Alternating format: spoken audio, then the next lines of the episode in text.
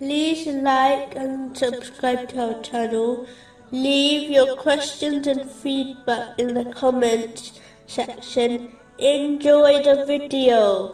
Continuing from the last podcast, which was discussing chapter 44, verse 8. There is no deity except Him. Specifically, it was discussing the meaning of the testification of Islam. An aspect of truly acting on the testification is sincerely loving Allah, the Exalted. In fact, the Holy Prophet Muhammad, peace and blessings be upon him, has indicated this in a narration found in Sunan Abu Dawood, number 4681, which advises that this is an aspect of perfecting one's faith. This is when one loves what Allah, the Exalted, loves, and hates what he hates. As this was the characteristic of the Holy Prophet Muhammad, peace and blessings be upon him.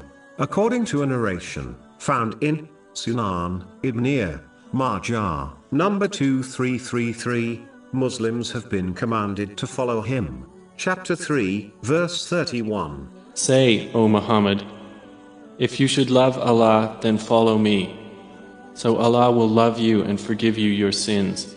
It is clear from Islamic teachings, some of which were discussed in the last podcast, that loving what Allah, the Exalted, hates, and disliking what Allah, the Exalted, loves, is a clear indication of a person following their own desires, and obeying it over Allah, the Exalted. This attitude reduces one's belief in the oneness of Allah, the Exalted. The following verse makes it clear that adopting this mentality is a deviation from true belief in the testification of Islam.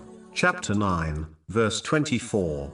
If your fathers, your sons, your brothers, your wives, your relatives, wealth which you have obtained, commerce wherein you fear decline, and dwellings with which you are pleased, are more beloved to you than Allah and His Messenger, then wait until Allah executes His command and Allah does not guide the defiantly disobedient people.